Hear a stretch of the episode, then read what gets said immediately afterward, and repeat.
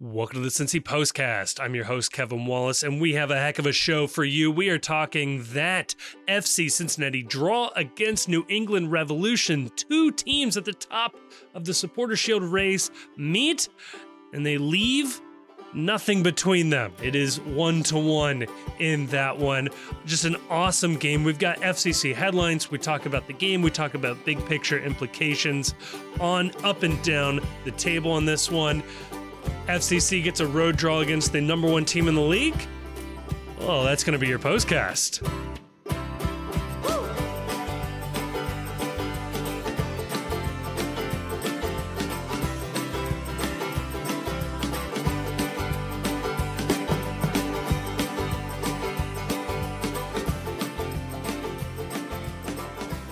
On joining me to talk about all of that and more, we've got the usual Monday crew. We've got Grayson, we've got the Chief, we've got Jonah. Uh, Jonah, I don't have a, a clever intro this this week. I don't know what I have for you. I guess how does it how does it feel to be the first person that we know of that has had a creation of his band from stadium Crowns? I wasn't sure if we were allowed to talk about this. There's no rules anymore, folks. There's no rules anymore. Uh, yeah, if people were probably wondering why there was a, uh, I, I'll say it, an absurd lack of Opie talk in the last episode, I'll, I'll tell you we were nervous. I was nervous, man. The club, the club's not a fan of Opie. I think it's a personal request from Gary. They got to listen to him. He feels threatened, understandably, especially after Opie was yeah got a little taller, got a little more fit. Uh, especially after we so, especially after we so painstakingly explained that you know they're extremely different. Yes. There's no likelihood of confusion, and it's clearly a parody. there could be more than one orange that, line. Is there anything more on brand for Opie than just not being allowed into games for a team he so clearly loves to watch? He's just going to go further towards the bottle. That's what we're going to do. The club should know anything that happens from here on out to Opie is kind of their fault. So have that way on their conscience. Yeah. I like the We- idea of Opie being like the ghost of uh, FCC past, and Gary is the ghost of FCC present. And we need a, we need another one. Uh, we need that whipped up, please. It's very easy, but we need a, we need a, a ghost of FCC future. Yeah, they made a they made a Netflix show about uh, what's going to happen to Opie after this, and it's called Three Spoons Why. oh no, That's, that's just sad. Is all this is. I think the future Opie looks like, or not future Opie, but fu- well, whatever you want to call it, the Yeah. future Orange Lion looks a lot more like Orlando's freakishly jacked, dreadlocked one. yes, You know, kind of. He already kind of looks like a Navi.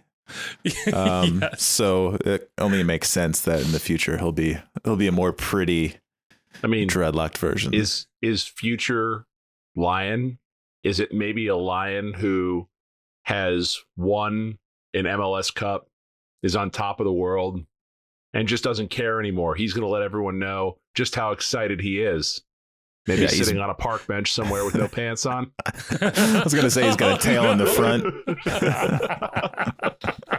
no, that's his tail. It's just on the front. He's uh, so evolved. Do you guys do you guys remember uh, uh, Kony 2012? Oh yeah. You could do like Opie 2012, and he's having the same like meltdown that that guy had like on a corner in San Diego. not, not only do we remember Coney 2012 there was like a Coney 2012 We have a banner. banner in the Yeah, building. we got a Coney banner.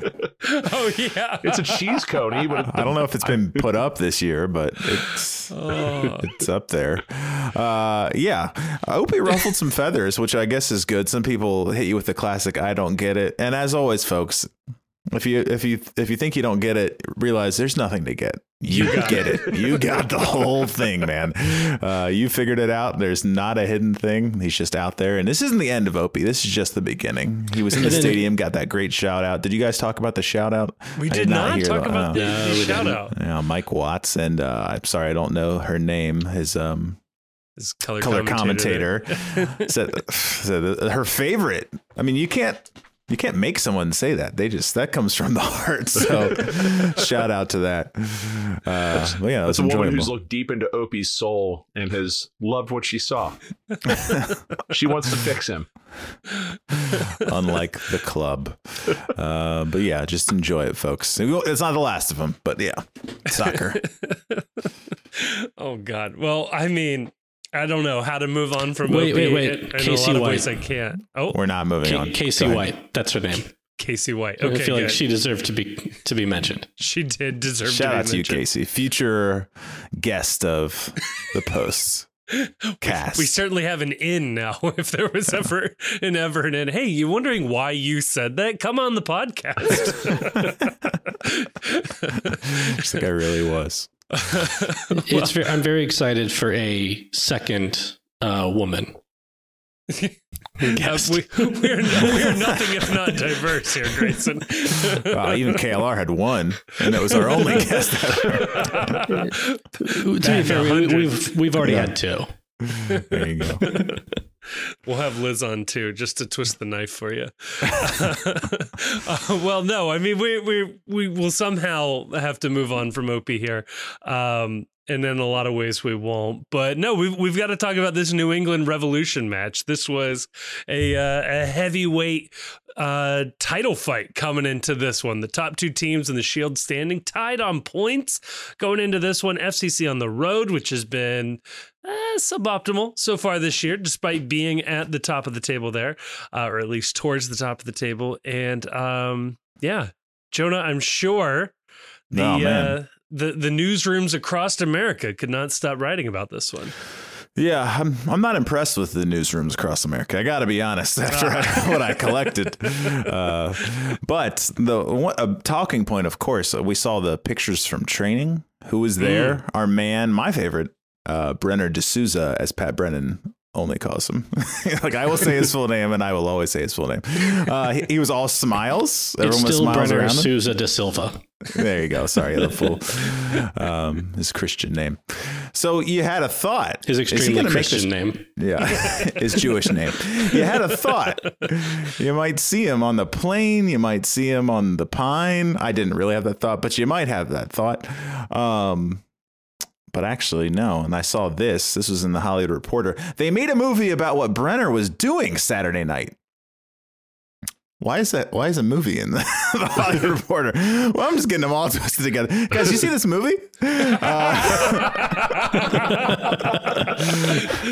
Blame it on I've the got- teleprompter. Yeah, they made a movie about what Brenner was doing Saturday night.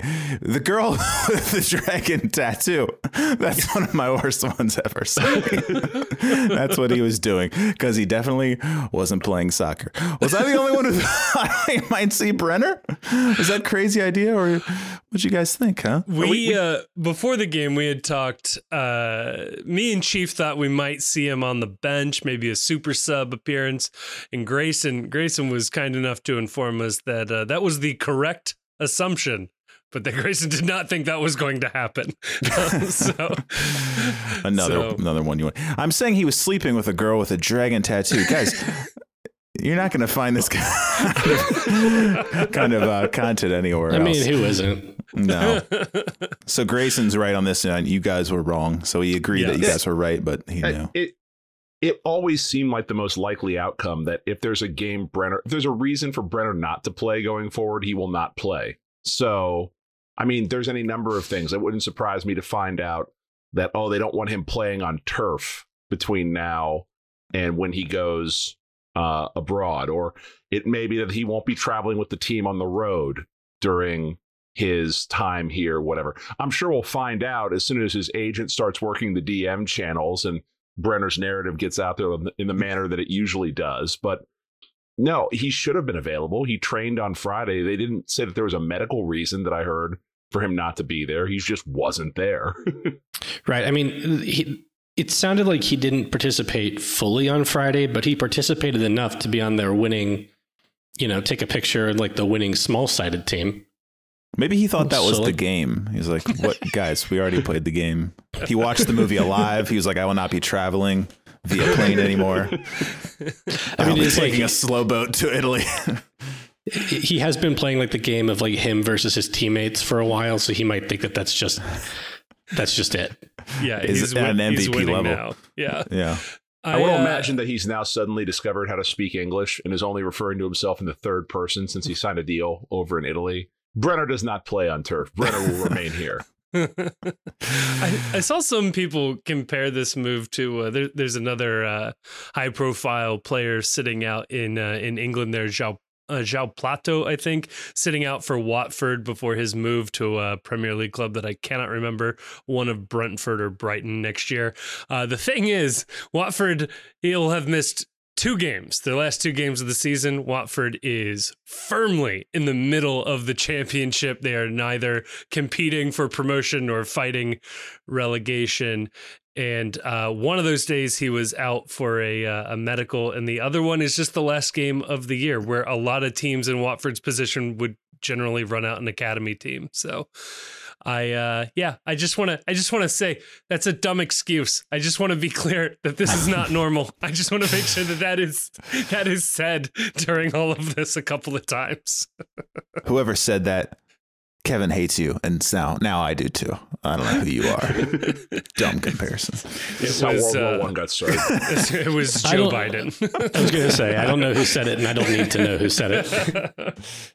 So dumb. Um, Ah. I don't have any. I didn't find anything about. Does anybody got anything about Mosquera scoring a goal? Because I, do. don't want to skip to my negative ones because I'm excited about our Lord and Savior. I do. I found one on BroadwayWorld.com. Um, always dancing through life, FCC's wonderful wizard center back Yerson Mosquera defied gravity to Fiyero a wicked header and ensure he will be popular with fans for good. Wow. you Just know, an they, inspirational goal from Yerson. Really brought out the best from Broadway World. they start getting a couple of clicks from Cincinnati after an FCC game, and before you know it, the editors want them to do nothing but. You've been typecasted. Pun intended. I like the announcers got the full mascara. You could tell they were like experience. You know, you they all have the anecdotes when they get an FCC game and they say the talking points, but we don't know how much they're actually watching. They're like, Mosquera's been a good signing. Like, Kalen Carr, how much FC you've been watching? Like, I'm not saying he hasn't, but then you see him and they're like, Mosquera's really got his fingerprints all over this game. Like, he's a wrecking ball. And I'm like, yeah. Welcome. he's fucking he's ending careers. He's scoring goals. He's trying to juggle clearances. Yeah, he Um, really that one takes over missed. games Yeah. like uh, like Idina Menzel takes over the stage. That's what everybody's been saying. Everybody's been saying. Um, good, but good yeah. goal. Really good goal. Yeah. Um, what it sort of happened in slow motion watching it, just with the flick on towards the far post from the near post. Pretty cool. I don't know. A set, a rare set piece opportunity turned into a goal. That's, that's how good Yerson Mosquera is. is that he can actually score goals off set pieces with FC Cincinnati. I was going to say it, it needs to be said that it was uh, Alvaro Barreal uh, taking that corner, the rare non-Lucho corner, and results in a uh, a goal there. So maybe something Noonan and company can take into consideration going forward that maybe Lucho doesn't need to be the corner kick taker on every single attempt on both sides of the field. or free Um, kick taker. actually, uh, Noonan did talk about that. I'm, I'm not setting up a headline. Noonan did talk about that in the in the post game press conference. Okay, um, about about and and I don't. I think you know he was just generally complimentary um, about Barreal's kicks, and I think kind of demurred when offered the opportunity to um, criticize Lucho or explain or like declare that Barreal's better than Lucho. But I do want to point out that this is the first press conference of the season, I think, that they just put up on the website. And it is the one when the uh, when Noonan made very personal attacks at the referee. he was like, This asshole's smiling. He's just fucking up the whole game and he's looking at players just walking up to them and smiling and laughing. And the players are taking it seriously. It's crazy. Like I was like, man, you are going after this guy. Said not calling yellows and then looking at us after he doesn't call a yellow. It's like Pat, Pat, we're gonna put this one online. Calm down. We're giving you the uh, interrogation lighting. It was like mood lighting, and it's like well, in a Maybe they wherever decided he's going to is. get fined anyway, so they might as well just put it out the there. whole thing out there. Yeah. I appreciate it. I do want to point out though that I, I don't know that I'm alone in this conspiracy theory, but it feels like last year after he went after that ref in the NYCFC game and called him unprofessional in the post game conference, Mhm. it feels like we went about a month and a half or two months where we just got heinously fucked on every 50 50 call. So Yeah. I'm not eager to to run that back in terms of Oh, awful officiating as a result of pro having a little uh, quiet quitting on our matches. Yeah. Chief, I'll I'll go one step further and say that that run of uh, let's call it bad luck with referee decisions ended when Noonan issued a very delayed apology to the uh, to the referees. I don't know if you remember that, but he basically went back about a month later and said he apologized for the comments he made after that game. And suddenly the 50-50 chances were a little more 50-50. So cool. Neat. All I'm saying is maybe not. Maybe this wasn't the press conference to to publish out to a wider audience. It did seem that whoever I don't know who is it pro the people who do the VAR were, were like, yeah, that the head referee said it. You know, making it clear. It's like, yeah, we sent it down, we did our part, and then the ref said no. Yeah. That's audio they should they should release that exchange. It'd be great. like- I am sure like they have hear it recorded. Yeah, I mean, it was They write them down. Christina Unkel goes on Twitter and says penalty. Uh, Farrell reaches in, full contact through Acosta left leg, no contact with the ball. Proper VAR recommendation, and then this part is doing a lot of work. Referee decided otherwise. So it Sure. doesn't it doesn't sound like the uh the intelligentsia, the rep intelligentsia was in agreement with his decision. But the problem is, is it's it's now no longer about the propriety of the decision. Now it's about, well, Noonan should have just been the bigger man, taking it uh, on the chin because occasionally calls go wrong. But now that you've insulted the profession and insulted this man, now we have to close ranks around him. Yeah. Did you see this relatedly in Time Life magazine? It's back. Could have been a pothole. Referee claims bullet through Kennedy head, not necessarily cause of brain explosion. So, while there was contact from the bullet, he still wasn't enough to convict. Uh, I saw Uh, another uh, ref related headline. It was uh, Barreal thought he made a cold play, but the ref clocks it as all yellow. That was in the uh, that was in the Whitesburg, Kentucky bad. Mountain Eagle. Um, and uh, it also noted that if if Barreal had not gotten a yellow this game, he would have dropped one off of his uh, record for the season. God damn it. Instead, instead he's one away from a suspension. Yeah. Great. Neat.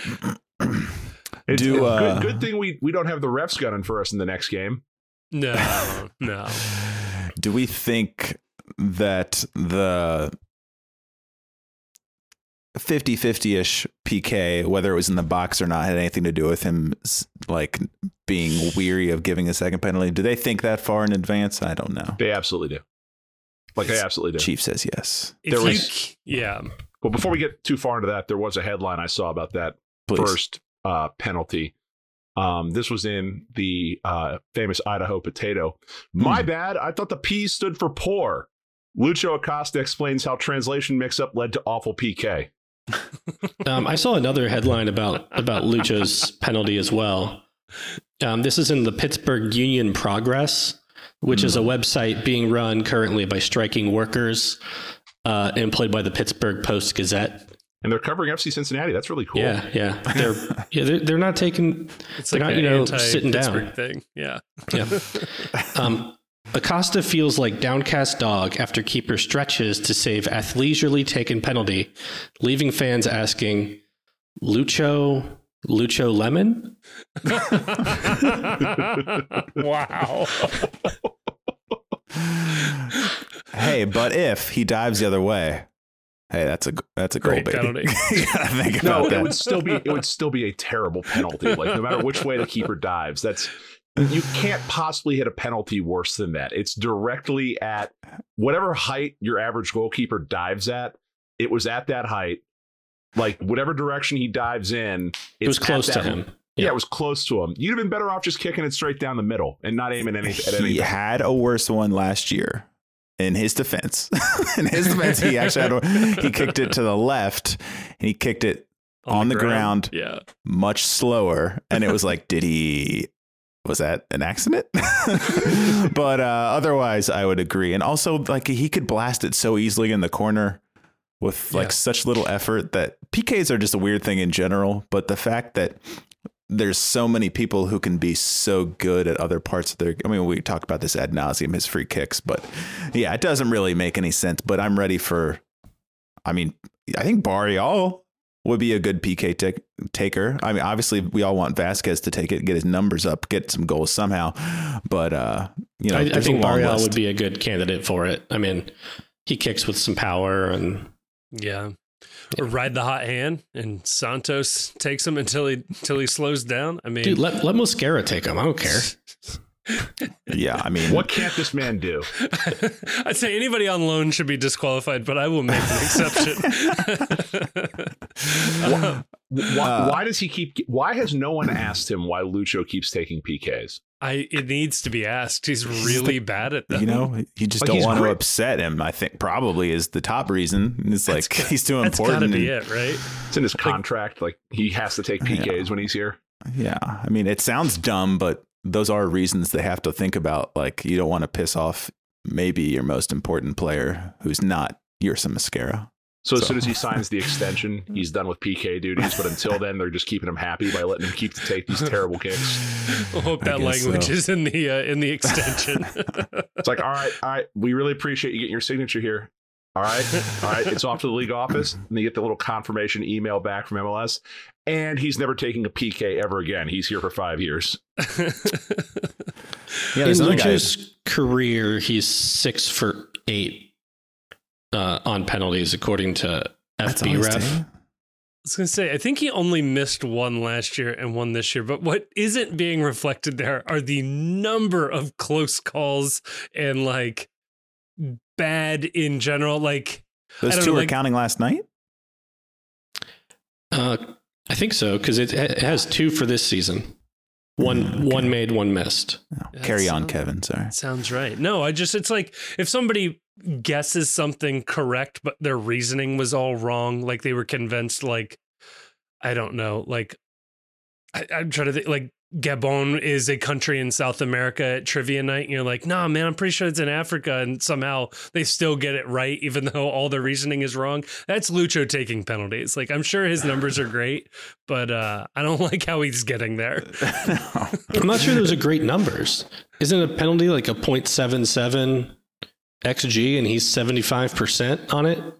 Yeah, but if he makes like one more, he's already at like 80% and he's right in line with the average. I, I don't buy that number though for XG. You should score every penalty. Like there is no excuse for ever missing a penalty. Like if the keeper Yeah. saves your penalty, it's because you put it in a position where it could be saved at. Like you didn't kick it hard enough. You know, there's I have no time for ever the excuse of, oh, the keeper made a great play. No, you put the keeper in a position to make a great play.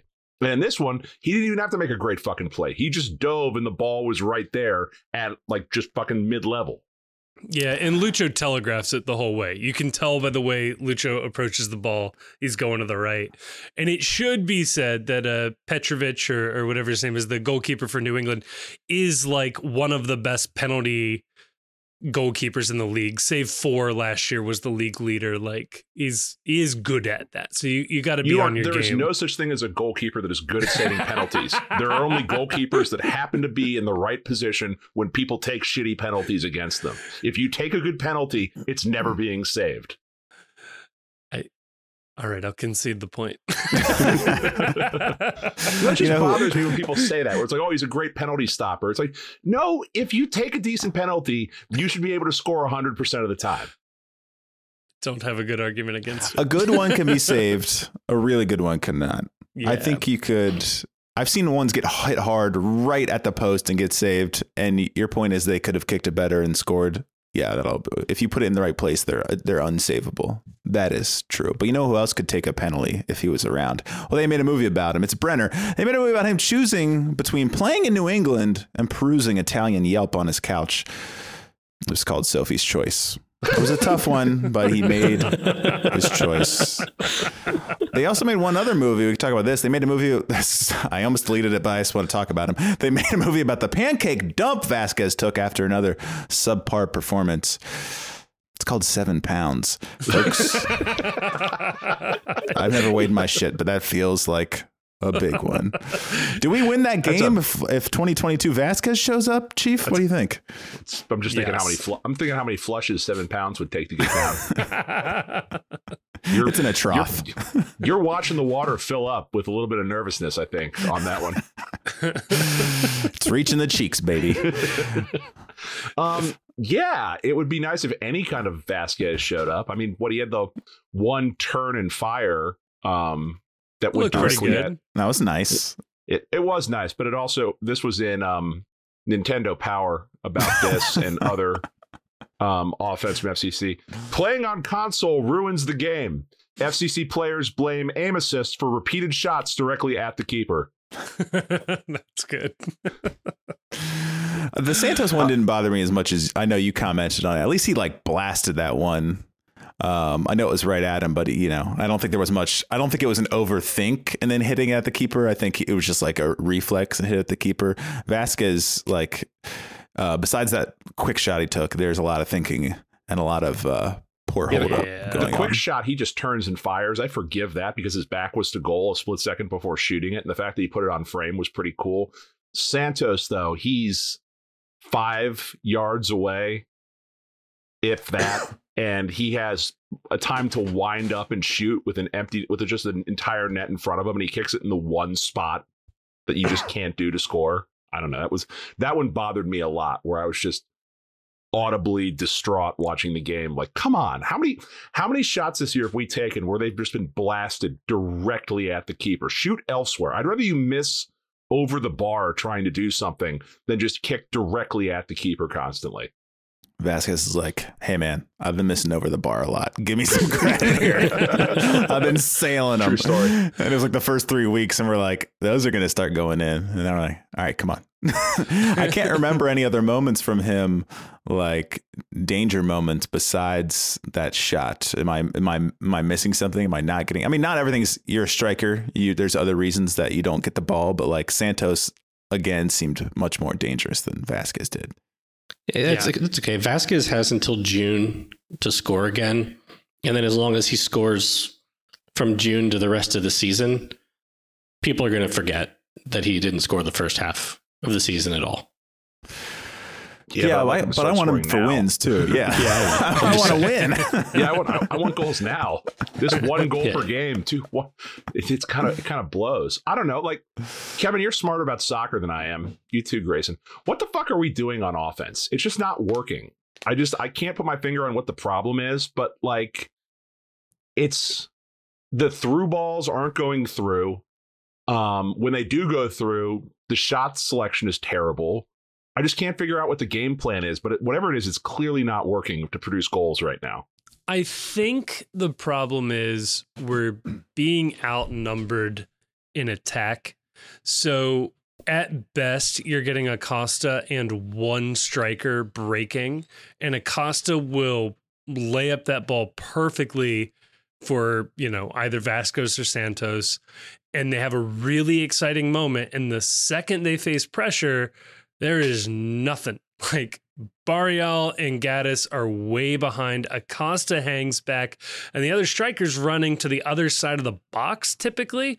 So it just leaves whoever has the ball on an island around the 18 yard box, and it's just there's nothing connecting there. I think you see our attacks are much more dangerous down the left, which is why Santos is getting, I think, a little more action because Barreal is there. But like Ray Gaddis isn't Barreal, and he's just not offering the same support, the same width, the same questions being asked of the defense. And I think that's what Arias was supposed to be. And my guess is is that they either Powell isn't offering enough defensively or doesn't offer enough offensively to to make that trade. But I think it, part of it is too they want Gaddis to protect Hagglund because Hagglund is okay, but he's not Mosquera, who is behind Barreal. So it gives Barreal way more freedom. If Gaddis leaves Hagglund on an island, we're dead. And that's essentially what happens with New England's goal. It's Gaddis who gets beat, but it's the same idea. That right side of the defense is weak as shit. And other than that, I guess you're waiting for Nwobodo or Moreno to provide offensive support, and that they're just not going to do that. So yeah, I I really think it comes down to your outside fullbacks need to be more committed in attack, and just Gaddis isn't that guy right now. But I would like to see the center backs trying to just play long a Yeah. little more often. Um, just it just feels like a different kind of look. I feel like it's we've been pretty predictable in how we're going to attack, except for on counterattacks. And then when teams just kind of pack into the box, our crosses just end up on a defender's head instead of, and we don't seem to have a way to play through or like Brenner early in the season looked like he would be dangerous from, you know, maybe taking some shots outside the box, which would um, maybe open up the the box a little bit because defenders would have to come out on him. But that's Yeah. not that's obviously not there. And nobody else is really a threat because if Barreal is shooting from outside the box, he's probably cutting in. And it, that means he's on his right foot. And it's Yeah. not it's not gonna it's not that dangerous. And to your point, Right. Kevin, you just see a shitload of op- uh, of times where the ball goes into the box and it's one guy mobbed by three defenders, and there's just nothing. They they have to turn it back and retreat because there's no support. There's no one making a run that they can offload to going forward. So I don't know how many, at least three or four times last night, where attacks just died because the ball got to the box and there was already three defenders back, and there was no one else that was able to take the ball or do something with it. Yeah, I think so. Grayson, to your point, I do think there's probably some value in having a plan C, let's call it, or plan B, where like the center backs just need to lob it to Vazquez and they just need to practice that. And Vazquez needs to be able to bring it down and lay it off for Lucho, and then something happens from there. But they're so focused on playing through Lucho that you don't have that opportunity to go up and over the top, uh, which I think would be useful. I also think maybe there's an opportunity. You bench Hagglund and you go back to a 4-4-2 whether that's with Gaddis or not and then just put someone like Kubo in midfield and give him sort of a free, free floating role to join in the attack and, and give you another uh, leg that can fire from outside of the box and somebody else who can sort of jam up the midfield there. But I don't know if you want to put that much defensive responsibility on Gaddis, and it probably pins Barreal back a little further. But I don't know. Just just thinking out loud here. I hadn't really processed it before Chief's question, but You were reading the script. I could tell. Also, uh, yeah, I and mean, over to you, Jonah. I don't know if I tweeted or just said it in the second half. Like, how many times did we have more than one pass in? Ugh. Did we connect a pass? Let's say across midfield, like center backs don't count. We Yeah. couldn't keep, mm, as far as off, we couldn't keep the ball doing basic stuff last night. And uh, I'm sure the weather was not helping anything. But New England did not have the same amount of issues as we did. We just could not, even when Kubo came in, we couldn't connect a single ball. We couldn't keep the ball at all. Even just trying to see out the game, like we couldn't do it. And then we still could have won at the end of the game. and so that's how stupid the whole game was in general. But uh, Oh, Jonah, was tough no, to to, your point, uh, passes in the opposition half. New England, 205. FC Cincinnati, 116. That's not good. We, That's we were much less. about even on own half passes as well. So there's a give or take 100 extra passes New England had other than us, and they were exclusively in our half of the field. Not It's good. probably they probably played a little better than us. Yeah, as your point about the center backs, so Grayson said doing uh, more long balls. Oh, you know, I just I, I complained about it almost every week, but the back and forth, back and forth, back and forth, back to Celentano, who then we could complain about him a little bit, sends a ball forward. That's not better. You're just No, further. it's not you better. you get further away, and then like so instead of take the chance when you're kind of on the front foot and launch it forward, instead you're like nah. And we were losing the ball anyways. It's like he had nothing to lose. So And the other And thing too is that when they do it, it's so slow that it's the back and forth, back and forth, and then it's slowly back to Celentano, where his only play is to boot it long and we lose possession because we might be the worst team in MLS at actually winning the header off a 50-50 ball. Um, But when New Moreno and Acosta are so short. I feel like we're just never going to do that well. but you watch New England do it, and when they would do the occasional back pass, it was with pace. They were kicking it with pace back to the keeper, where they can do a quick reset. Versus this has been telegraphed for the last three passes. Everybody knows what we're about to do. And to Jonah's point, um, again, put a pin in it. This was another awful game for Celentano's distribution. Um, in the first half, he almost uh, conceded a goal with a whiffed uh, clearance. He put the ball out of bounds multiple times where it was just, we're just directly conceding possession, not even a chance to win a second ball or anything like that. Yeah.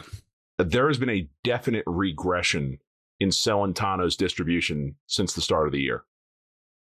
Which is insane because he was he almost looks worse now than he did at some points in last year, which is wild because the first couple of games, I was the first one to jump up and down and say, Hey, they fixed the problem. Look at that. He I, I think he trained overseas in the offseason or at least had more time with Paul Rogers. I was like, man, they finally worked out those kinks. And uh, yeah, no, they did not. And again, what what uh Jonah's talking about there is I trust Matt Miazga taking a long ball shot downfield way more than Celentano. So why are we even letting him do that at that point? It's it's not great. It's not a good situation there. And um yeah, I don't know. Glad glad he got the the national team call ups when he did because I don't know that I would call him up this summer if I was not Greg Berhalter or not Anthony Hudson or whoever we're having this happen with. So I don't know. his his weak foot is quite weak. Yeah, I think two of the ones that went out of bounds were with like they pinged it back to his weaker foot. And it Mm. was just like me kicking with my left foot and went straight out of bounds. So, I mean, that's a reason for it, but you got to be able to be a little bit uh, ambidextrous. Is it ambidextrous if it's feet too, or is that just hands? It's a good question. Grayson, I know you know. Ambidextrous. Ambidextrous. Ambipod? I don't know. I feel like it. Maybe it is ambidextrous. I'm not an Ambi-turner. ambi-turner. Yeah. I think I think they call it uh, being bi. Wait, Ah, wait, yeah. No, that's no, that's it. Must be. Orlando must have trouble signing keepers then. it's it's not a hostile or it's not a, a very inviting work environment. I'll say. Bipe- bipedal, isn't that what uh, Homo I think it's just humans. sapiens are? Yeah. First, Isn't that what homos do? trying to leave a little gap there. Sapiens. The first Are there- bipedals, Are there any pedals out there? I don't know. only bipedals. I only got one more, but mine's going to be like the very end. So if anyone else has any headlines, Oh, I'd love to hear them Uh, before can I, let you you, guys I- talk I- shop. I found one. This was in the New York Post. It was about you know how I thought New England was going to steal a win. Um, it was uh, looking for high X G spot kick in wet conditions. Revs players repeatedly go down in box. It's very. Very generous of them. I'm sure Chief reminds me of that PFT tweet. What was it? I call him Clit Dempsey because you always find him at the top of the scoring at the top of the box. Yeah. It'll always be Clit Dempsey to me. How about you, uh, Chief? You got anything else I before you a few. guys We'll just, run, we'll, just, we'll just run through them. Since, Yeah, I, you know, mean, I, yeah, I, I don't want Yeah, to. Go. How about this? We're more jet ski people. FCC backline explains inability to stay with Boateng for entire match. nice. I'm glad it didn't include the the boating one that I found. oh God. How many Boatengs are there in soccer? Because I feel like there's at least four or five of them, and this was not the good one, and he was still always fucking open in this game and had tons of space. I remember him for LA against us, the, the Zlatan game. He's been kicking around with, they just following Bruce around now, I guess. I uh it's one of those names you give your kid just to give him a better chance going pro, I think. Do people do that like overseas or elsewhere? Just like name their kid after a famous soccer player, or just change their last name to try and confuse transfer market or something like that? well, isn't that uh, why? Z- Isn't that why Zico Bailey is named Zico? Has to be. There's another uh Trezeguet who's made it fairly far in uh European soccer named after another famous Trezeguet. I feel bad by the about the person who's named Ronaldo coming up and gets arrested at the airport by Las Vegas police. well, Cristiano Ronaldo famously named after Ronald Reagan, if you did not know that. His parents were really into uh, America. I'm, I'm not kidding. You can look that up. and Messi is named after uh, Lionel Richie. So, two two of the best had uh, pretty odd namesakes. It's funny. And, uh, the, the debate Messi versus Ronaldo is an interesting debate. Lionel Richie versus Ronald Reagan is also an interesting debate, just for completely different reasons. that's a that's a good uh, Joey on the street segment. Ronald Reagan, Ronald Reagan or, or Lionel Lionel Richie. Richie? It's like, how am I supposed to compare these two? Oh, Clayton or Clay Aiken? Anyone? No? Go away. Clayton? Now we're Anyone? talking. Clayton or Chichi or Cheche? Who, who do you got, guys? we really which, should bu- which do. bullshit signing would you guys pick first? Clayton or or, or Cha Cha? I'll go with Uh, Pity. Oh, PT, pity. yeah. yeah. Petey. This is a Yeah. good one. Uh, we Like really good should scotch. have a weekly uh, wh- "How is Clayton doing?" segment on the, uh, the website. He's now in the twelfth tier. He's like in that Brazilian league where they like decapitated the ref after the game. He's like in that. Gonna be here any day now. Oh, he Not plays the ruled assistant coach on uh, uh, Yellow Jackets. Clayton. yeah, Clayton. I miss Clayton. We know All right, guys. Clayton. Um, all right. Uh, Oh, Chief, you got another here- one. Yeah, no, other one here too. This was in um, fieldofschemes.com. Use tax increment financing to get a new one. You can't have ours. Jeff Berding offers advice on replacement after New England's arena looks aging and decrepit on national television. Hey. God, You know what I like about Bruce Arena? I love the fact that like most coaches lose their shit on the sidelines when a penalty isn't awarded or something goes against the team. Bruce looks the same no matter what. Like he's got that Doc Rivers thing going. He's fantastic. You can never tell if it's could be raining, could be a blizzard, his team could be up, it could be down, and Bruce just looks exactly the same at all points in time. I, Did they uh, add corner seats to Gillette? Is that what that was? That a new? Because I know it had a big opening, and the opening looked smaller. Is that why that corner was not filled? Is that like It- a being built right now? That looked, yeah, like a new section because it, it was like uh, two by fours were up where, like, I guess seats or railings were supposed to be for part of it. It was a weird look. It was one of the worst gaps in uh, a stadium, similar to the Audi Field. Oh, yeah, that one's bad. Um, My wife was like, "Don't they need to be able to drive like ambulances And I was like, "Are they the only stadium that needs to bring like three tractor trailer wides in like for a thing?" Um, it's it's for the monster truck shows. Come on. clearly. I uh I, I never really bought the whole like FCC is a young fan base argument because I'm I'm a big believer in people can watch soccer before they get an MLS team. But I saw at least one comment on Reddit that referred to uh uh Bruce Arena as New England's coach. And it made me think, wow, there's there's probably a whole generation of FCC fans that like don't know who Bruce Arena is and and what he means to American soccer and MLS. And I I bought it at that moment. It's like, damn, some of us don't know. it's still hard to believe he's like kind of a good coach. It Yeah. just doesn't make any sense. Like- I still don't believe he's like actually like doing anything. But I also don't believe he's gone from U.S. soccer. Like whenever there's a vacancy with the men's national team, I just assume at some point Bruce Arena will be back to coach the team again. They literally set the all time points record two seasons ago, sold all of their good players to Europe, and are now, two years later, back on top of the supporter shield standing with a whole new crop of players being scouted by Europe. I mean, there's a solid argument that he's the best American soccer coach of all time. And like, yes, Jesse Marsch has held higher profile stations for seven months at a time, but uh I I would go ahead and agree with that argument. Bruce, that- Bruce has won trophies at three MLS teams. and was like a college legend, I want to say, like it dominated the college ranks before MLS even existed and did well with the national team in 2002, still the the benchmark for how modern teams are judged. Flamed out twice since then, but uh, By, by the way, um, his that supporter shield Rev season, they had like a plus eight goal differential for the whole season. yeah, The where they set the MLS points record, they were winning every game that they won. They were winning it by one goal. It- I I've said that before. Like our Chiefs' season this year looks exactly like their season. The whole time you're like, yeah, but they're not that good. Like LAFC's got more firepower and Atlanta's more exciting, but it's just like they kept winning. Our offense is about to turn it on. That's all I know. also, he's starting that. What's that center back's name? Who's a little pudgy out there. I'm like, man, this guy's playing the same Uh, position as Mosquera. They're like two different species Andrew, out there. Andrew Farrell. Oh yeah, I, I Farrell's been respect it. for a long love, time. love that he's hauling ass out there and doesn't look like he's in shape. But I guess it's just the big his body type.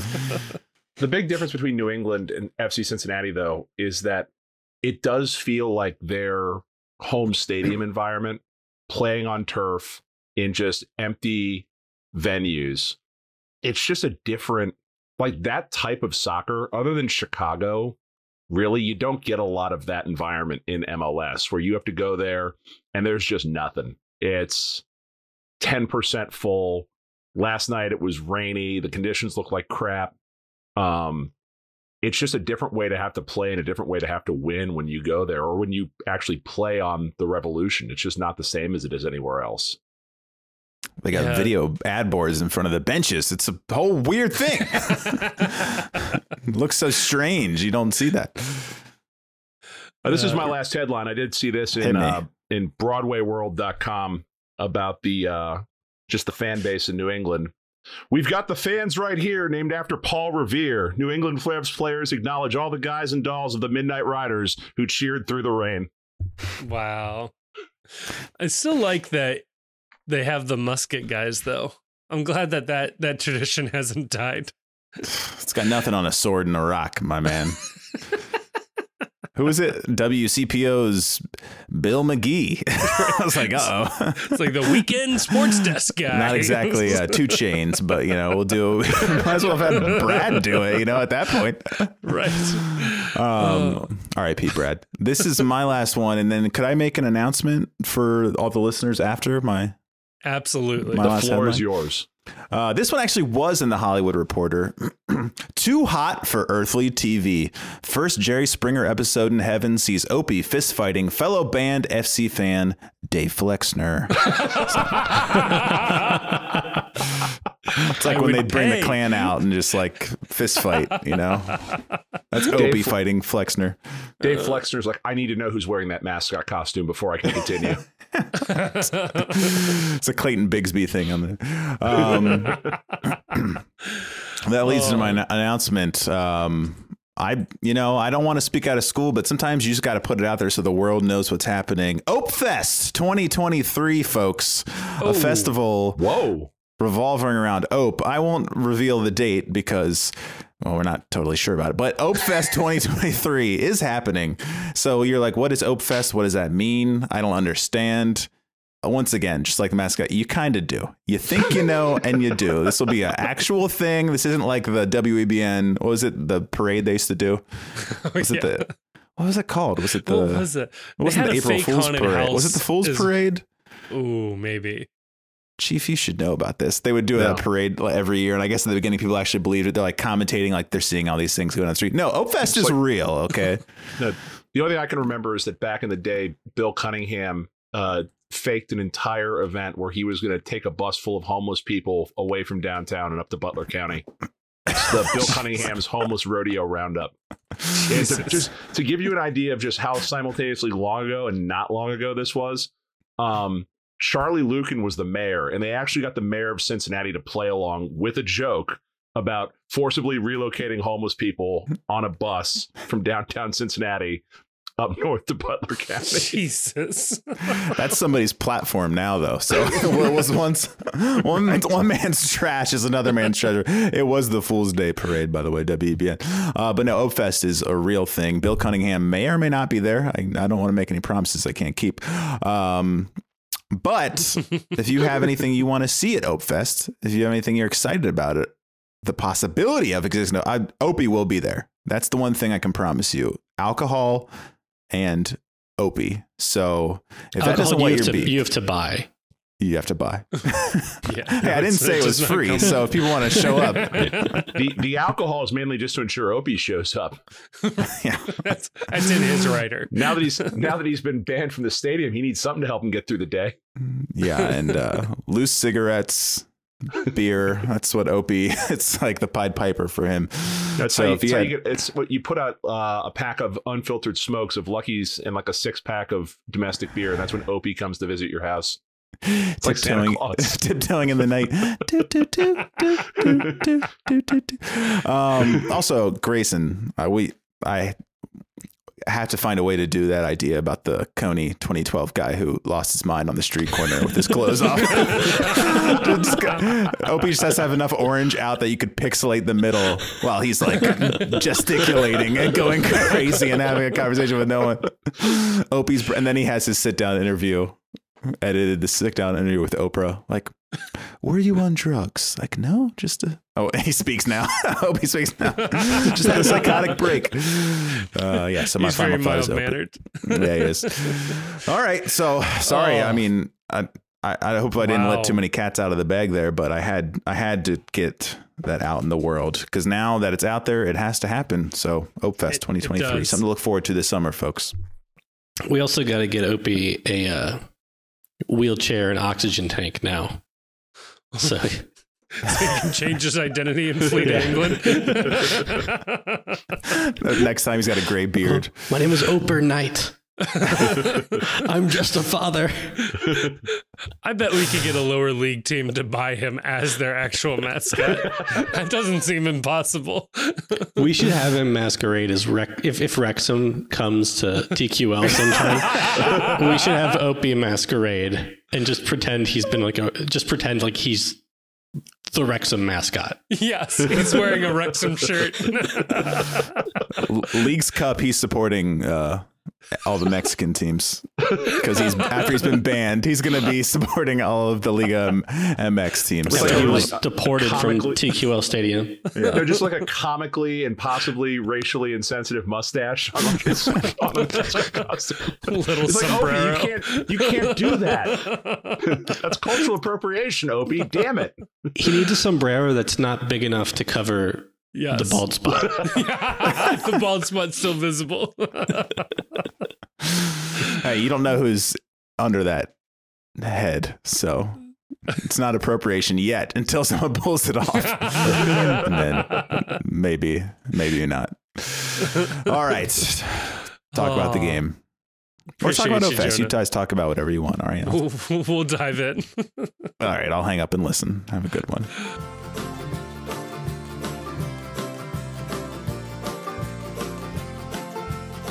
All right, and we're back, and yeah, thank you to Jonah for dropping the news. Who who knew that we were getting a scoop on this podcast, huh, Chief? You looking forward to Opefest? I would I can't say enough about how much I'm looking forward to finding out what Opefest is.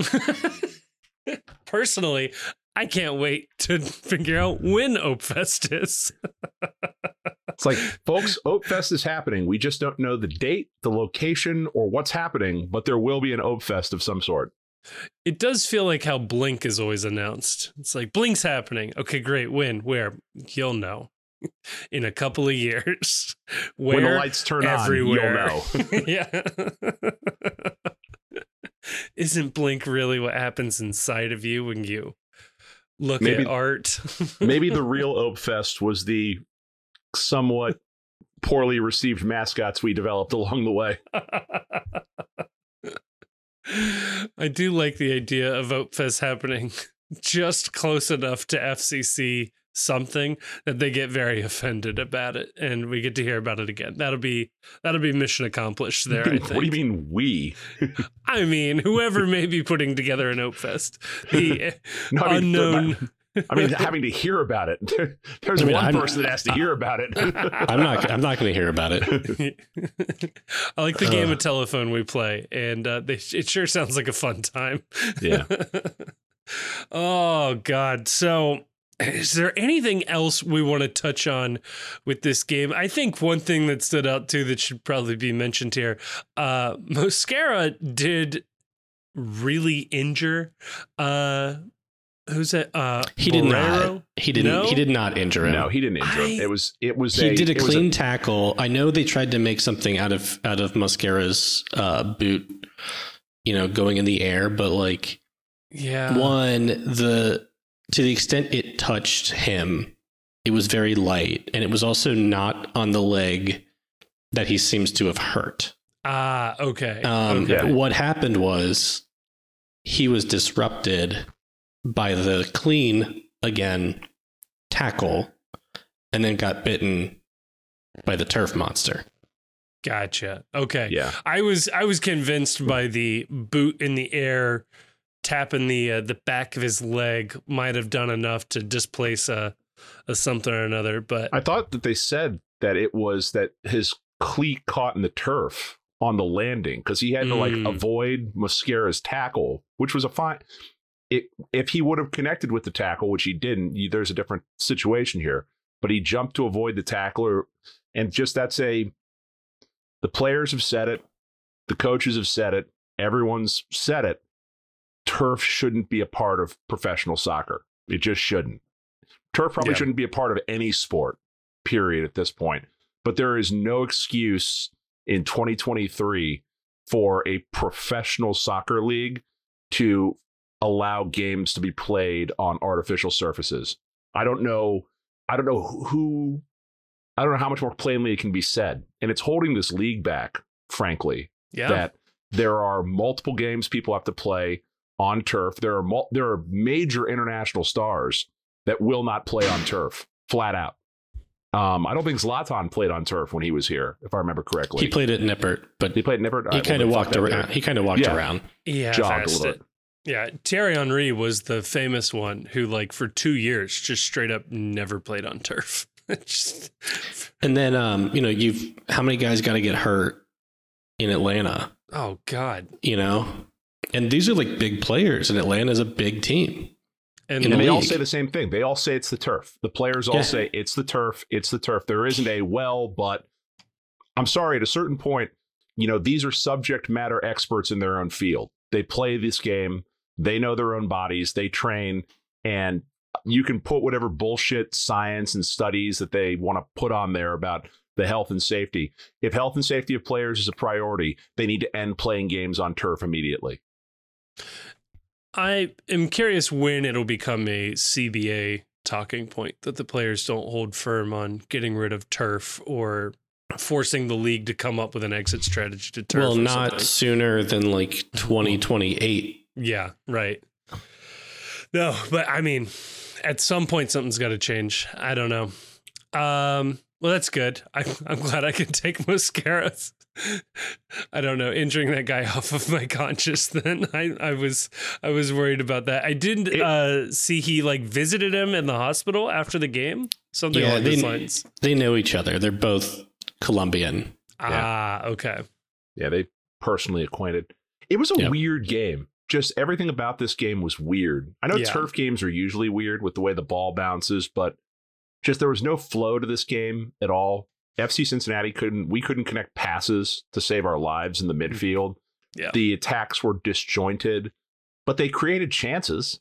And I, I said it in the group chat. I said it on the post Discord when I was rewatching this game, prepping for the podcast. But it's a weird. It was a weird game where you could finish that first half, and you could say they were simultaneously lucky to be tied and unlucky not to be up two or three goals because they created really good chances that they couldn't put away, and they gave up really good scoring chances that they seemed that they were lucky to push aside. So I don't know. I don't know what to make of this game. I don't know what the takeaway is from this. The only the one thing I want to underscore is I am of the opinion that the ref really, really didn't want to award Lucho the penalty because he felt like he might have gotten the first one wrong and then Mhm. Lucho had given up his opportunity.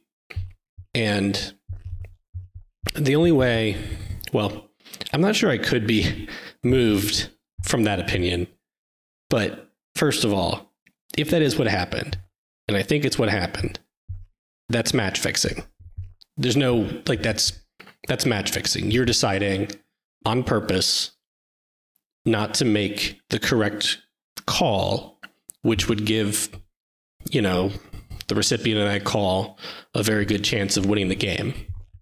Um, for reasons totally extraneous to the play that you're calling. Yeah. But I do think that they need a full explanation, and we're not going to get it. And I'm, I don't. do- I'm I'm not even saying like that's unique to this game. Like in situations like that, they should release a full explanation, and I want to see the. I want to see the conversation Yeah. that he had between uh, that he had with the the video assistant referee. Because the, the problem with that whole situation is, and I agree with your take, by the way, I agree that it was a thousand percent that he did not want to give a second penalty because he had already awarded FC Cincinnati their penalty. They had missed their chance and they weren't going to get a second one. That and whether that's because it was, well, you had your chance, or in that moment in a 1 1 game that was tight, the referee decided I don't want to be the person that decides this game, knowing that a PK right here probably decides the game, which is bullshit. It's max. It's a thousand percent match fixing if that's the case. Um, because he's not. The rules have stopped applying, and now it is one man in the middle deciding his interpretation of of how the game should, the outcome of the game should be. Right. And he's deciding the game whether he calls it or not. Yes. Yeah. I mean, it's accurate. The, the the problem I have with this is that what we have heard repeatedly from the league, from league mouthpieces, and on broadcasts is that when VAR calls down, the only time VAR calls down is when the people who are watching the game at the game center believe the official has made a mistake, which is why the instances and the uh, the instances of VAR happening and then no change in call being made like we had last night are so unbelievably rare. Yet Yeah. in this one, he was told flat out, "You made a mistake. We believe you have made a mistake." And he's still stuck with his call on the field for reasons. What's wild is if you go back and watch it, he calls a penalty. He calls a penalty at first. He points to the spot and then he waves off his own call. And then it goes to VAR.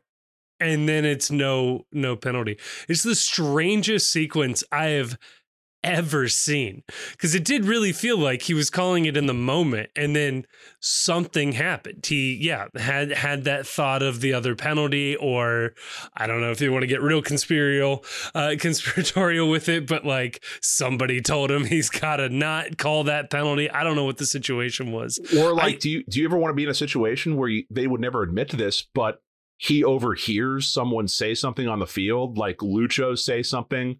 Oh, dr- got that one drawn. Yeah, or it Or got you that time or something. Yeah. Right, right, right. I y- you have to wonder. I imagine, and I've heard at least. I, I keep saying at least one ref because it sounds like I might have more. I've heard one ref uh, say that most refs keep a sort of like mental possession arrow throughout the game because there are certainly going to be times where you just there's going to be a, a perfect 50-50 situation and just the nature of the game you're not going to know exactly who that ball bounced off of. But if you sort of keep a mental this team gets this one, this team gets that one back and forth, you're fine, right? I don't think you can do that with clear and obvious penalty shouts. Like that's just not how this game is going to work. I, I understand if it's for a throw in or a goal kick or something, that makes a little more sense. But yeah, that, that was really bad. And you got to wonder too, like at what point is the integrity of the game? And again, like if the betting market was larger here, would people want to know more about that decision, more about that conversation? Because yeah, there, there could be something pretty incriminating in that conversation, depending on how it went. So the weird part about this to me is I did this thing last year. I wish I had the numbers in front of me, but I spent way I got way too deep in the weeds on this when we were like in that run of games where we just couldn't buy a call. yeah. But the decision to award a penalty or not award a penalty is a singular event in sports. There is no peer to it or corollary to it in other sports because of how low your average soccer game is in terms of scoring. So, like in this game, you take this game right here that they played just now. It was a one-one draw. A another goal in this game represents a 50% increase in scoring based on one call if he calls a penalty right there. Like to put that in perspective, it would be like in the NBA if an official could call a foul and the free throw was worth 50 points. Right in a 100, 100 point game. Or in the NFL, if there was a penalty an official could call that was a 24 point penalty. So, like, there is no. No other sport has a type of call that can be made that is so consequential. Like you think about what like the death penalty call of an NFL game is, it's like a 99 yard pass interference penalty. The right. worst they can do is award you 99 yards. They can't award you points. And even still, it's like, okay, it's like they punched it in from the one. That's seven points in a game where statistically probably 50 points are going to be scored. 48 points is what the average NFL game is. Given all that, uh, if you're going to have VAR, and that's just sort of like the big thing here, and I'm eventually reaching a point because I can see the look on Grayson's face. Um, if you're going to have VAR, at what point do you consider just taking that decision out of the center referee's hands? That you admit that, yeah. that you, this is too big of a responsibility and it, it impacts the game too much to let one person have the final say so as to what that is. I I don't hate the idea. I mean, you need some sort of yeah like terry saying like a referee committee that is overseeing all penalty decisions or and probably the more likely outcome is you just need to rework how penalties work. Either you take the shot from the spot of the foul or you do the old nasl run up penalty something needs to be tweaked there. Maybe even moving the spot back. I, I, don't know if anybody's talked about that, but cut the difference between where the spot is now and where the 18 yard box is and, and give keepers a much higher percent chance. I don't know. But I, I something needs to change because yeah, Chief, to your point on that, those other sports, you know, the NBA doesn't have a 50 point foul shot. If they introduced one, I bet you flopping increases in the NBA. I bet you I bet you the NFL has a sudden run of uh, of absolute dives going on. Um, yeah, like it just it it is such an advantage to get one called that you have entire players building their playstyle around doing weird things in the box to be tripped up or or to fall over and it yeah, it, it alters the game. The the thing is like if the standard is clear and obvious, and if it's really clear and obvious, it shouldn't matter if the center ref or the video assistant ref determines whether to overturn the play. Right. Right. And the only reason it matters, or, or people think it matters, is because we know the standard is, is fictitious. It's fictitious. You're, it's, all it's bullshit. Right. And the, the which begs the question too to, to that idea: if the standard is clear and obvious error, and the VAR buzzes in and says, "We believe clear and obvious error has occurred," why is the center referee's opinion of no, I don't think so. I think I'm right. Why do we listen to him then at that point? Well, if you re- if you recognize the standard is fictitious, then taking it out of the center referee's hands at least removes the well, I don't want to admit I made a mistake Right. reluctance to overturn your own call. Right. Right. And it should probably also be said, not that I was dying to have this penalty taken back, but it was pretty clear and obvious that that handball happened outside of the box. And I don't know why that wasn't called I, back. I don't I don't think that was clear and obvious because like it's it's another we talked about this earlier as well. This idea that there are not enough officials on a soccer match. Like that if you look at other sports, the ratio of players to officials on the field, soccer is far and away the lowest Yeah. in terms of like the responsibilities an official has. Having said that, if you watch the replay of that handball that led to the first PK, the match official, whatever his name is, he could not have been in a better position to see where the ball was. He was literally on the 18 yard box line, looking down at like it's the line of scrimmage in a football game. So I don't know that there is anyone when you get into the idea of angles and lens distortion and shit like that. There is Yeah. no one. I don't. I believe this genuinely. I don't believe there's anyone that had a better view of the situation than he did right there. The problem is is that that isn't always going to be the case, and it clearly wasn't the case. If you look at where his positioning was on the foul on Lucho, that he decided, no, I made the right call. That wasn't a penalty right there. But in that one case, yeah, I believe where if he's talking back and forth with VAR and they're saying, uh, it's kind of hard to tell in the replay. Well, I saw it right here. I was looking right down the line. I saw where the ball was. Yeah, and Yeah, it goes and- back to that standard too, right? Like, is it reasonable to say he could have gotten it wrong? I guess because if it's a clear and obvious mistake, then it has to be a mistake on the ref. But if it's, I understand how you've made that mistake, then it's not clear and obvious. I don't know. I don't know. I, I should have I should have probably looked this up. And maybe I should already know the It's like the answer. motto of the post. I think I should probably look this up. But But where does the ball have to be for a handball for the ball to be considered in the box? I know that with goal mm. lines and out of bounds, it has to be like all the way across, but I don't think I've ever seen a free kick taken from like right on the penalty box line.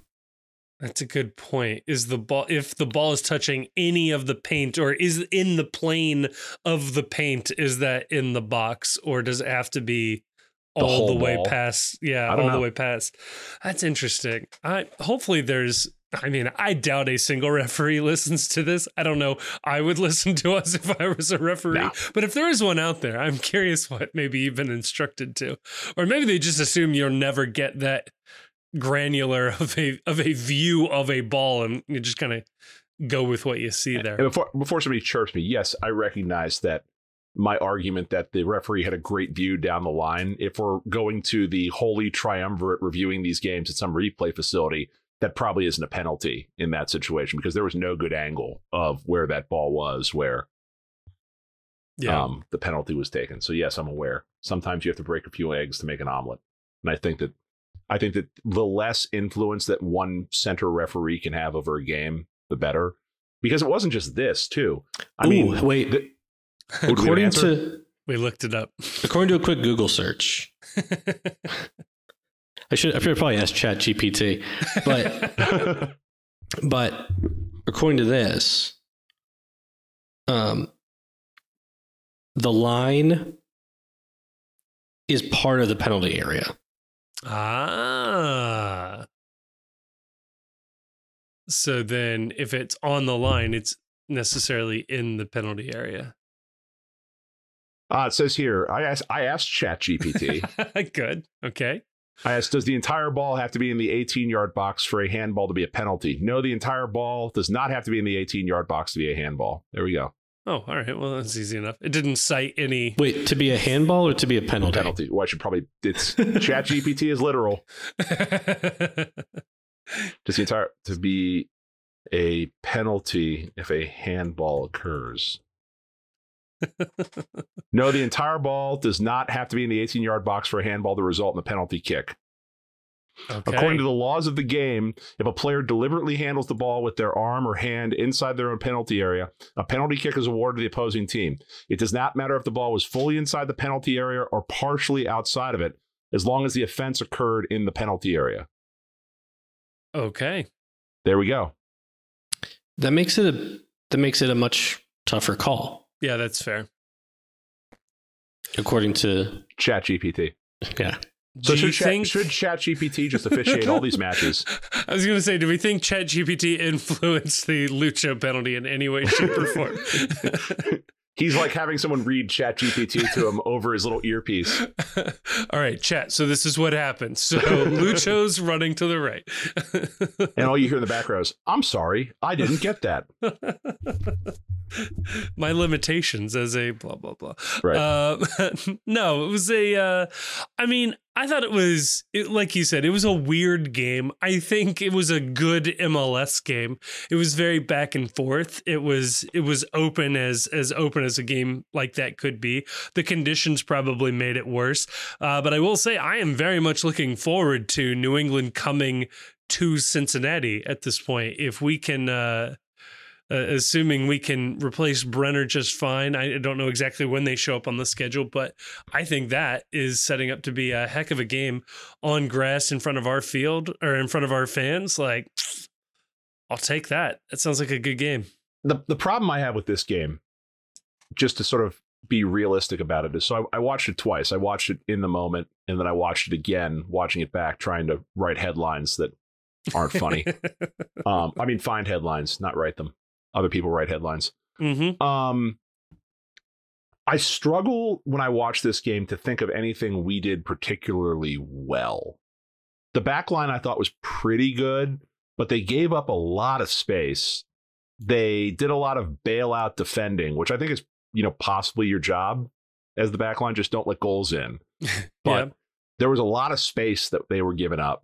I don't think the midfield did particularly well stringing passes together, keeping possession, um, advancing the ball in the dangerous areas. I thought the strikers were just uniformly poor. All of them. I didn't think Santos had a particularly good game. I don't think Bra- Vazquez had a particularly good game. I don't think Celentano had a good game. I thought his distribution was pretty bad. He had to make a couple of saves, but nothing that was particularly crazy or that you wouldn't expect any standard MLS keeper to make. So it's like I come out of this game and yeah, on one hand, you feel good about a road point.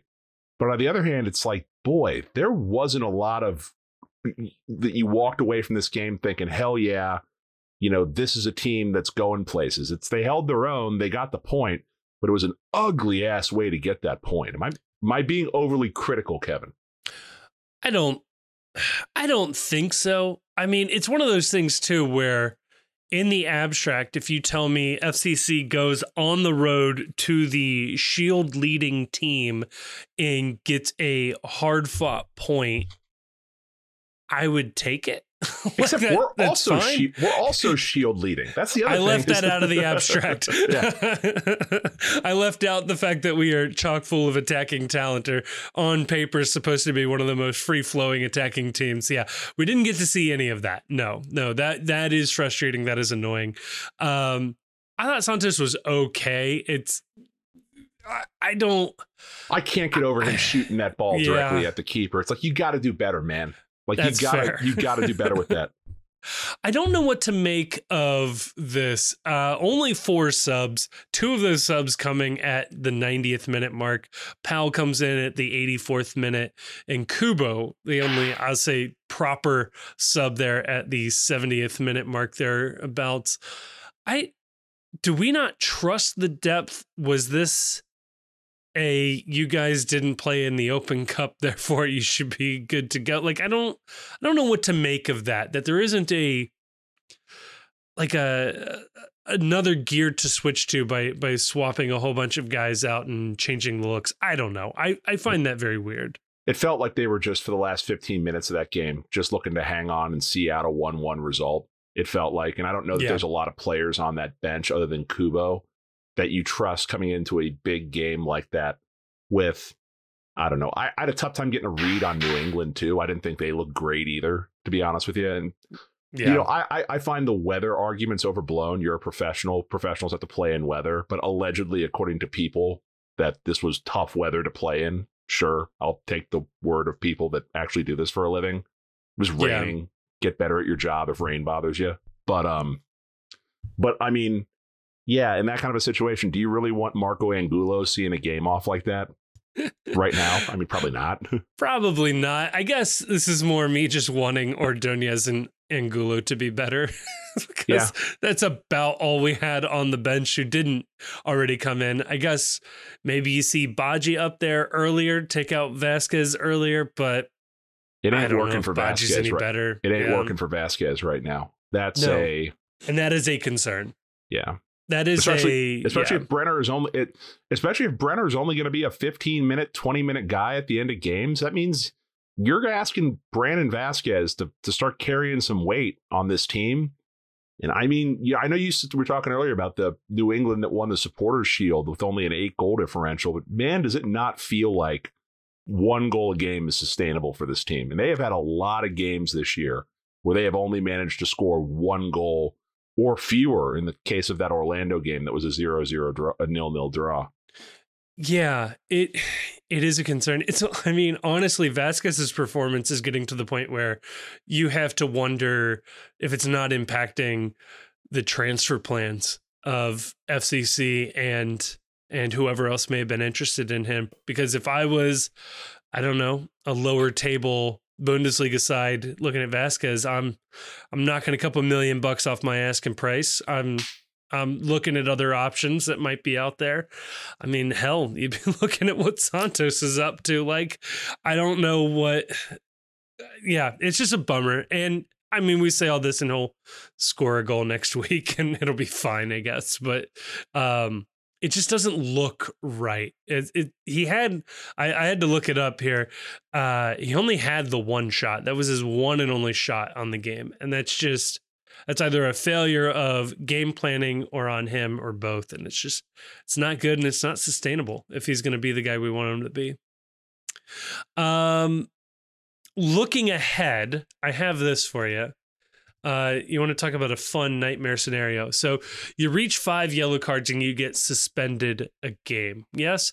Barreal, as uh, Grayson already pointed out, is on four. Nwobodo's on three. Santos is on three. We play Columbus in one, two MLS games. Not unreasonable to think that all three of those guys couldn't find their way to being suspended for the Columbus crew oh, match. Oh God, don't say that. I don't need that. I don't need that in my life. what I'm saying is these guys got to go out, get a whole bunch of yellow cards against DC, and then I don't know. I'll Take get the- double yellows and then take the take the lumps against Montreal. They're not Well, a very if- good team. if, you listen to Pat's Brennan's comments post game that I think we were talking about earlier, it wasn't just the penalty he was frustrated with. It was the Mhm. like there were a few car, uh, cards given to FC Cincinnati that I thought were soft cards. Uh, the one that really was egregious to me was the Alvaro Barreal card. yes. The when he's running down the sidelines and runs through the man with the ball, clear foul, absolutely a foul, foul from here to next Tuesday. But that's also a, a call that a doesn't get made to our benefit a whole lot. Um, I can Yep. think of nu- numerous instances where somebody's just been flattened uh, on our side in that same situation. And B, it's it's not a card. It's a it's a common foul. You're giving up a dangerous free kick. The and it wasn't like Alvaro had committed three and four fouls leading up to that. It was really early in the game, and it was just there was a couple instances of that last night that are contributing directly to this issue that you're talking about. Where now we've got some guys that are in card accumulation issues. Yeah. Mosquera, thank God, only with two and managed to escape last night without one, uh, which I think is something of a minor miracle there. Um, Grayson, is there uh, anything else we want to touch on? I guess before we look, I don't know, bigger Uh, picture, table wise or anything. Kim, Kimi Ordonez with another brace for the uh, FCC too. Has the, the- man found his level? I think he's leading. I think he's leading uh, MLS Next Pro in goals right now. This is a deep cut for anyone that's followed the Cincinnati Reds for a while. He is the Brandon Larson of FC Cincinnati players, where 30 home run guy at AAA can't hit 200 in the big leagues. It was uh, Corky Miller was kind of that guy for a long time too. It's like the fan favorite who would make a couple of appearances a year. Corky Miller has his number retired at Slugger Field. Like that's either an incredible honor or a horrendous insult to retire a AAA ball player's number.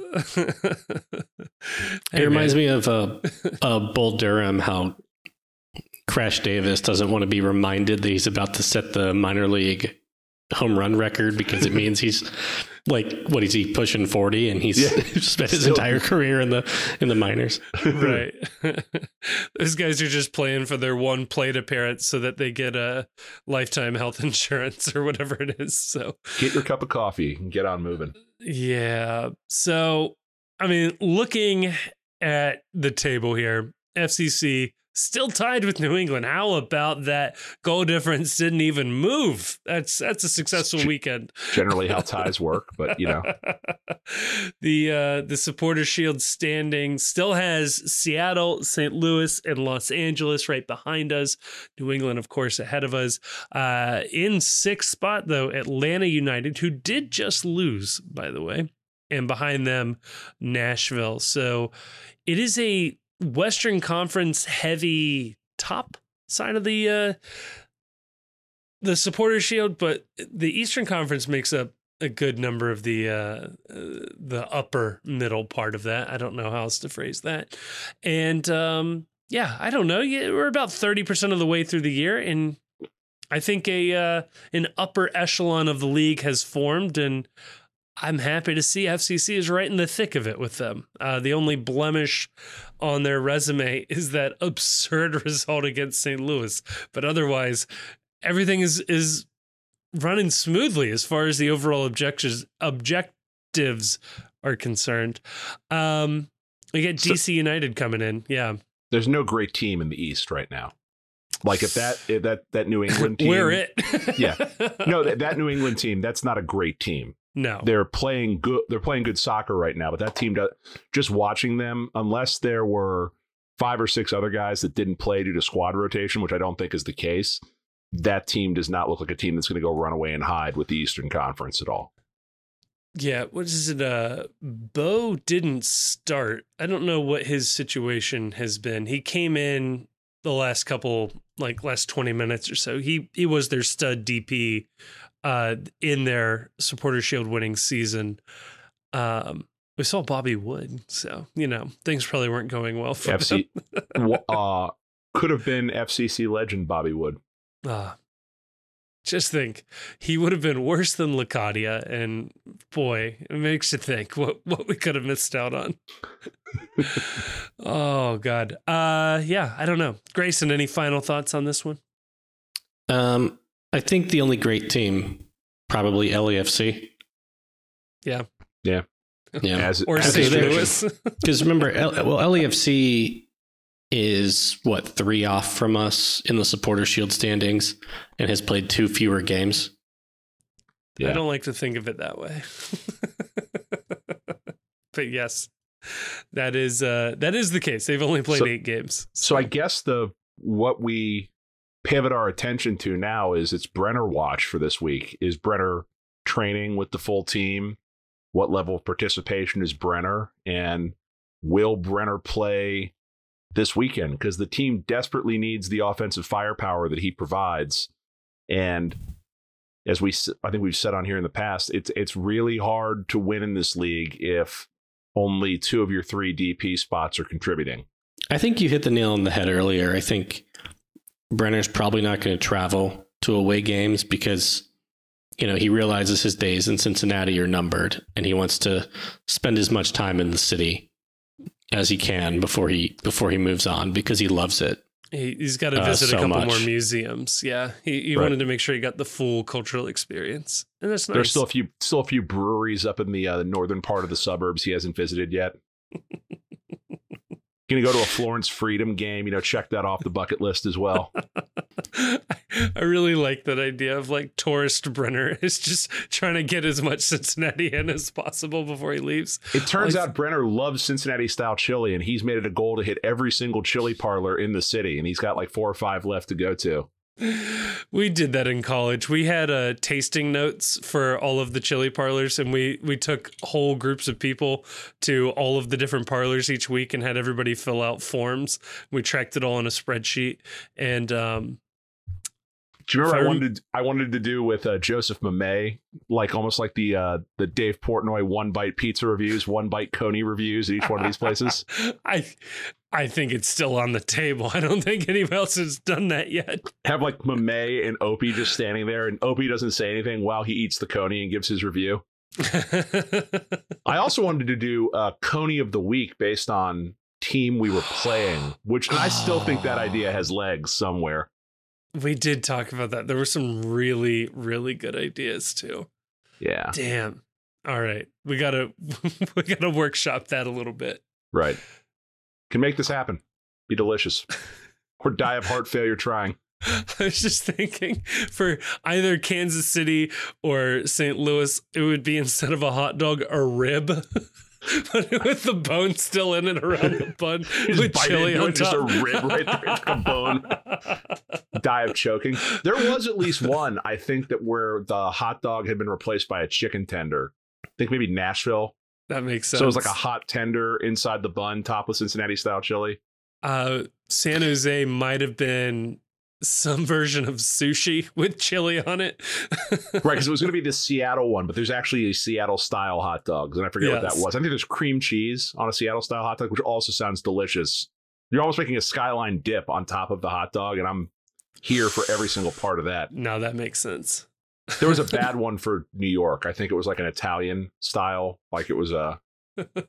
Although I was just introduced on my last trip to New York, but to the concept of the chopped cheese, so I think there's a there there. in That's a that's a that's a cheeseburger.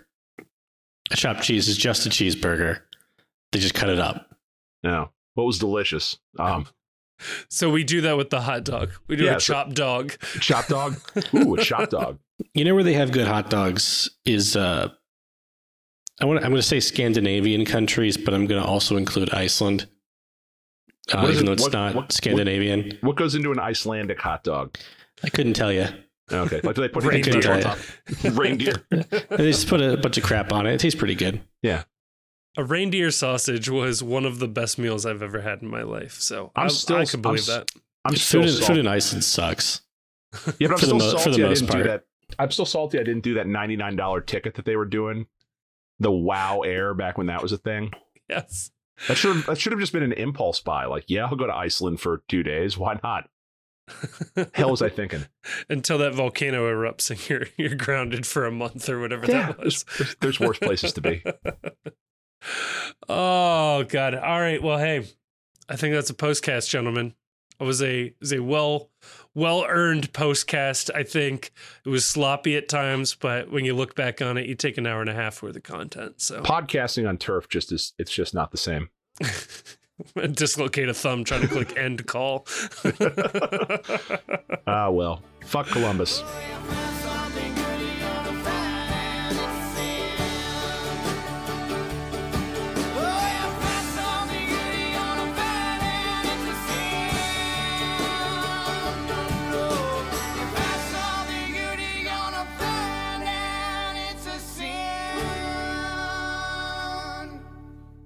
All of the music in this podcast was done by Jim Trace and the Makers, an amazing local Cincinnati band. You can find more information about them in the description of this episode. Also, be sure to check out The Post Cincy at thepostcincy.com. That's where we're posting our written content. You'll find a wide range of content there posted regularly. And if you enjoyed this podcast, please leave us a rating or review on your favorite podcast app or better yet, share this episode with a friend, a family member, a fellow FC Cincinnati fan, somebody you think might enjoy this content. Please send it on over uh, to them. We would really, really appreciate that. And if you haven't done so already, we do have a Discord server. Feel free to drop in and join the conversation happening there. Again, links to that can be found on the website or in the description of this episode. Thank you so much for listening.